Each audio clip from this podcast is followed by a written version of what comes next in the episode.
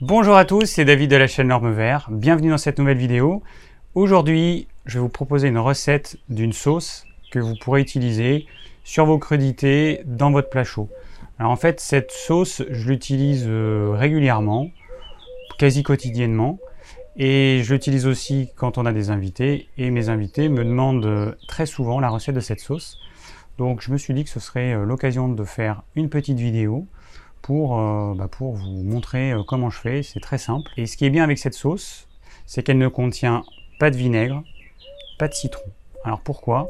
Parce que, comme je l'ai déjà dit dans d'autres vidéos, l'acidité neutralise l'amylase salivaire. L'amylase salivaire, c'est l'enzyme que vous avez dans votre salive et qui sert à prédigérer les sucres complexes, euh, les pommes de terre, le riz, les pâtes, le pain, toutes les céréales qui contiennent des sucres complexes, euh, les amandes, les noisettes, etc. Donc si vous prenez une crudité avec une sauce qui contient du citron ou du vinaigre, quel que soit le type de vinaigre, vinaigre de cidre ou vinaigre de vin, peu importe, eh bien vous allez neutraliser votre amylase. Ensuite, quand vous allez manger votre féculent, l'amylase restera inactive, puisque quand on met euh, de l'acidité, elle va rester inactive pendant une bonne demi-heure. Donc c'est un petit peu dommage, parce que votre corps il aura produit des enzymes pour pouvoir prédigérer les glucides complexes, vous, vous allez manger quelque chose qui va neutraliser l'activité de ces enzymes, puisqu'elles ne peuvent agir que en, en, milieu neutre, à pH neutre. Donc si vous mettez de l'acidité, euh, c'est fini, l'amylase salivaire n'agit plus. Et du coup, votre corps, il va devoir compenser. Alors, il a plusieurs solutions pour compenser. Soit il va produire plus d'acide chlorhydrique, et à ce moment-là, vous allez le sentir, vous allez avoir des reflux gastriques soit votre corps il va devoir produire plus d'enzymes, enfin c'est pas soit, c'est souvent et, il va devoir produire plus d'enzymes, donc le pancréas vous allez le faire travailler plus, et, euh, et à terme vous allez l'user, votre corps il a prévu euh, l'amylase salivaire pour une raison bien précise, c'est un petit peu dommage de squeezer cette étape et d'obliger le pancréas à faire deux fois plus de travail. Alors donc il s'agit d'une sauce froide toute simple, qui est à base de purée de sésame, qu'on appelle thym, donc moi je prends du sésame blanc, euh, ni, demi-complet ni complet, parce qu'en fait, quand vous prenez du, euh, la purée de sésame complète ou demi-complète, vous allez avoir l'enveloppe. Cette enveloppe, elle apporte rien au niveau nutritionnel. Elle va contenir forcément plus de, de phytate ou d'acide phytique. Bon, donc je préfère utiliser du sésame blanc, enfin du sésame blanc, la purée de sésame blanche, euh, et ni complète ni demi-complète pour cette raison. Le sésame contient naturellement des phospholipides. Ces derniers ont la propriété de faire comme le jaune d'œuf, c'est-à-dire d'émulsionner l'eau et les lipides. Donc pour que cette sauce fonctionne, eh ben, il faut rajouter de l'eau. Et il y a des gens qui mettent de la purée de sésame et de l'huile et ils ne comprennent pas pourquoi ça se mélange pas bien. Si vous ne rajoutez pas d'eau, vous n'allez pas avoir une émulsion et vous allez avoir votre purée de sésame qui va faire un, un pâté avec votre huile. Et puis dès que vous aurez fini de remuer, vous aurez une séparation entre les deux. Donc pour garder quelque chose d'homogène, il est impératif d'ajouter de l'eau. Le secret, il est un petit peu là. C'est que vous allez mélanger votre purée de sésame avec de l'eau, avec suffisamment d'eau. Encore une fois, il y a des gens qui mettent juste un tout petit peu d'eau, mais c'est pas suffisant. Ensuite, vous allez mettre votre huile comme si vous faisiez une mayonnaise. Et quand vous avez fini votre sauce, c'est très simple. Si elle est trop épaisse, vous rajoutez un petit peu d'eau. Alors comme on met de l'eau, si on met pas de sel, ça va vraiment être insipide. Il faut mettre suffisamment de sel et ou du tamari. Moi, je mets généralement les deux pour pas mettre trop de tamari. Donc je mets un petit peu de tamari, qui est une sauce de soja euh, de qualité et qu'on trouve en magasin bio. Et puis je vais euh, mettre un petit peu de sel. Alors encore une fois, le sel, je le rappelle, c'est un cristal. Ce cristal, il se dilue très bien dans l'eau, mais il se dilue pas du tout dans l'huile.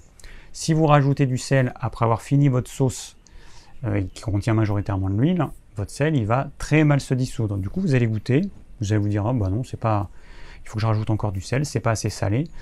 Euh, et, c'est pour ça que euh, le sel, il faut le mettre au début avec l'eau, de façon à ce que votre sel il se dissolve dans, l'eau tout simplement. Alors après au niveau des huiles, moi j'utilise surtout de l'huile d'olive, un petit peu d'huile de noix, l'huile de colza, j'aime pas. C'est vrai que l'huile de colza, c'est une huile qui contient de l'acide oléique, donc ce qu'il y a dans l'huile d'olive, donc qui est un oméga 9, qui contient un oméga 3 euh, qui s'appelle l'acide alpha-linolénique, et qui contient un oméga 6, l'acide linoléique. Bon, donc on peut euh, avoir l'impression qu'elle est équilibrée, je sais pas. En tout cas, moi instinctivement, j'aime pas l'huile de colza. Alors je sais pas si c'est parce que mon corps ça lui plaît pas. Aucune idée. Elle a une composition qui est pas mal en théorie, mais dans la pratique, ça me plaît pas.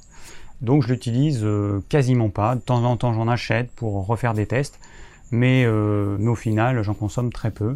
Je préfère utiliser de l'huile d'olive, de l'huile de noix, et, puis bah, c'est à peu près tout. Des fois j'achète aussi de l'huile de cameline qui est plus riche en oméga 3 que, l'huile de noix. Et puis on pourrait prendre de l'huile de, lin. Alors je rappelle juste au sujet des oméga 3. Alors il y a l'acide alpha-linolénique, mais ce qui est intéressant, c'est ensuite les substances qu'on va fabriquer à partir de cet acide alpha-linolénique. Vous avez l'EPA et le DHA. Le taux de conversion euh, entre l'oméga 3 végétal et l'EPA, il est entre 5 et 10%. Et le DHA, il est à hauteur de 1%.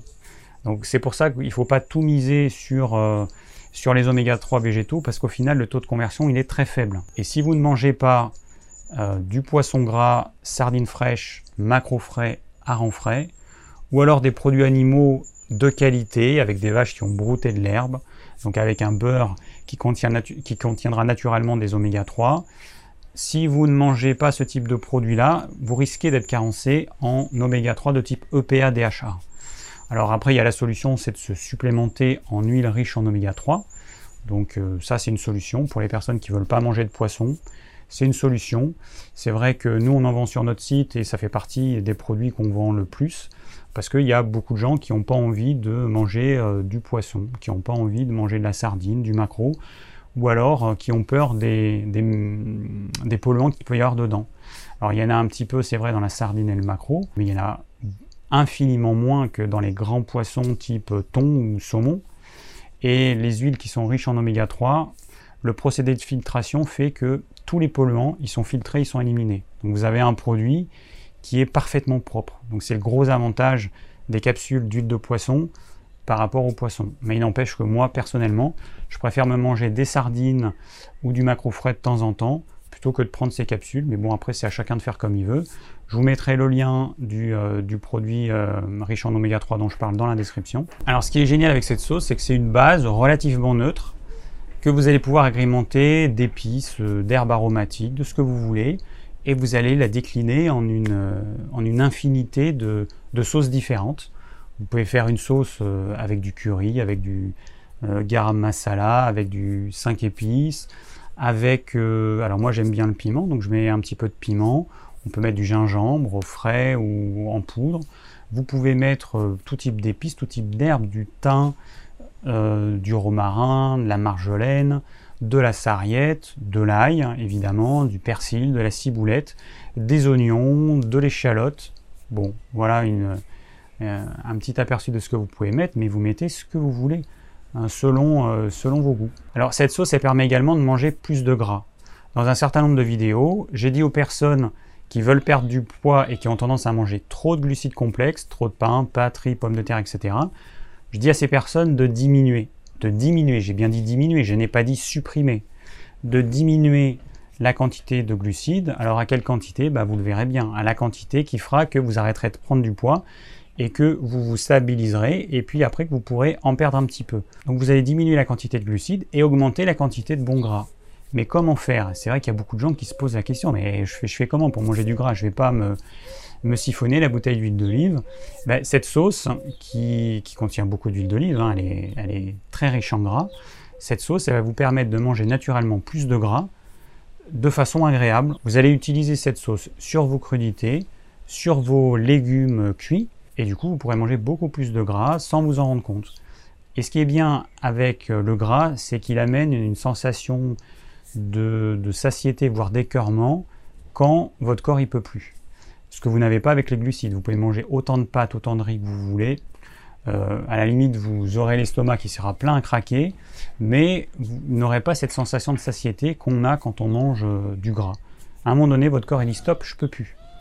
Donc euh, il y a quand même peu de risques que vous fassiez des excès. En tout cas, vous vous en rendrez compte euh, le soir ou le jour suivant. Et de cette façon-là, vous allez pouvoir augmenter votre part de bon gras très simplement. Alors on va passer directement à la recette qui va être hyper simple, qui va aller très vite.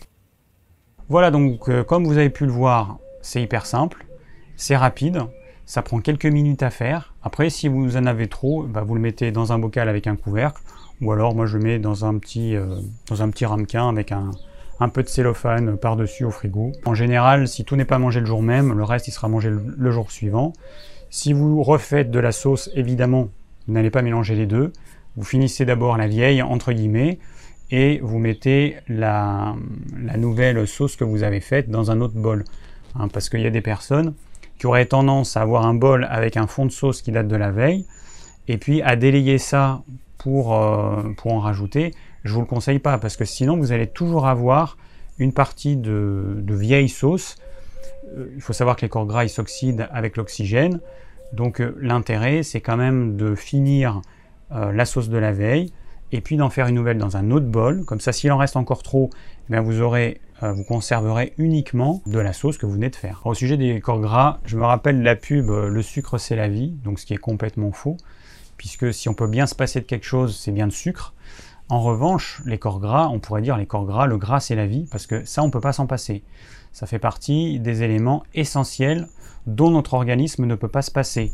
On pourrait manger une alimentation avec que du gras et des protéines, et des protéines animales. Euh, en revanche, on ne pourrait pas avoir une alimentation qui contiendrait que des céréales, que des sucres euh, simples ou complexes, sans aucun corps gras. Ce n'est pas possible. Pourquoi? Ben Parce que la, membrane de nos cellules est faite de gras, une membrane phospholipidique. Donc déjà, quand on renouvelle nos cellules, quelles qu'elles soient, on a besoin de gras. Alors il y en a certains qui vont me dire, bah oui, mais l'excès de sucre est transformé en gras. Oui, en certains acides gras, notamment des acides gras saturés, dont notre corps a besoin, mais pas que. Et le problème, c'est qu'il y a ce qu'on appelle des acides gras essentiels. Ça veut dire que notre corps ne sait pas les fabriquer ils ont besoin d'être apportés à travers l'alimentation. De la même façon qu'on a des acides aminés essentiels. Encore une fois, s'ils ne viennent pas de l'alimentation, eh ben, on va avoir des carences qui, à terme, vont poser des gros problèmes de santé. Donc le gras et les protéines, ce sont des éléments essentiels qu'il faut apporter à notre alimentation. Donc le gras, voilà, c'est la vie. Il y a eu une chasse au gras euh, pendant 50-60 euh, ans qui a été catastrophique, qui a entraîné des déséquilibres hormonaux, qui ont entraîné des problèmes au niveau du système nerveux, qui ont entraîné la compensation avec l'ingestion de plus de glucides, ce qui entraîne un déséquilibre au niveau de la production d'insuline avec un excès de production d'insuline. Du coup, on va stocker tout cet excédent de, calories qui nous viennent sous forme de glucides, on va le stocker sous forme de gras. Et ça explique en partie euh, l'épidémie d'obésité. Donc euh, n'ayez pas peur du gras, c'est juste des industriels qui ont voulu nous faire peur pour pouvoir vendre leur cochonnerie. Le gras, on en a besoin, et j'en veux pour preuve que si vous supprimiez complètement les glucides et que vous mangez que du gras et des protéines, eh bien vous maigririez. Vous, obtiendriez votre poids de, de forme. Alors ça, c'est ce qu'on appelle le régime cétogène. C'est pas quelque chose que je conseille. Euh, je ne le conseille pas pour maigrir parce qu'une fois que vous aurez arrêté ce régime cétogène, qu'est-ce qui va se passer? Vous allez reprendre une alimentation normale avec des glucides et là vous allez reprendre votre poids.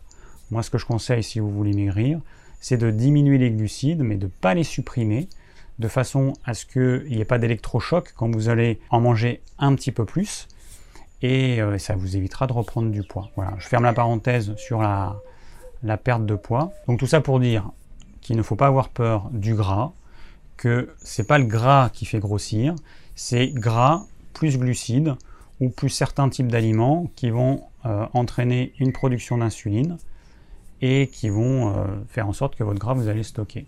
Mais pour les personnes qui diminuent les glucides, qui mangent plus de légumes du coup, hein, parce qu'il faut quand même avoir quelque chose dans l'estomac pour avoir une sensation de satiété, et qui vont augmenter la quantité de bon gras, ben vous n'allez pas prendre du poids, au contraire, vous allez maigrir. C'est ça qui est génial. Merci d'avoir suivi cette vidéo, j'espère qu'elle vous aura plu, qu'elle vous aura donné des idées sur euh, les recettes de sauce froide pour agrémenter vos plats. Si vous avez des questions, n'hésitez pas à les laisser en commentaire. Je vous rappelle que dans la description de cette vidéo, vous avez le plan de la vidéo, vous avez la liste de mes anciennes vidéos, et puis vous avez tout un tas d'autres informations que je mets dans la description des vidéos. Pour les personnes qui désirent recevoir mes conseils pour une alimentation saine, le lien est également dans la description de cette vidéo et je vous dis à très bientôt pour de nouvelles vidéos.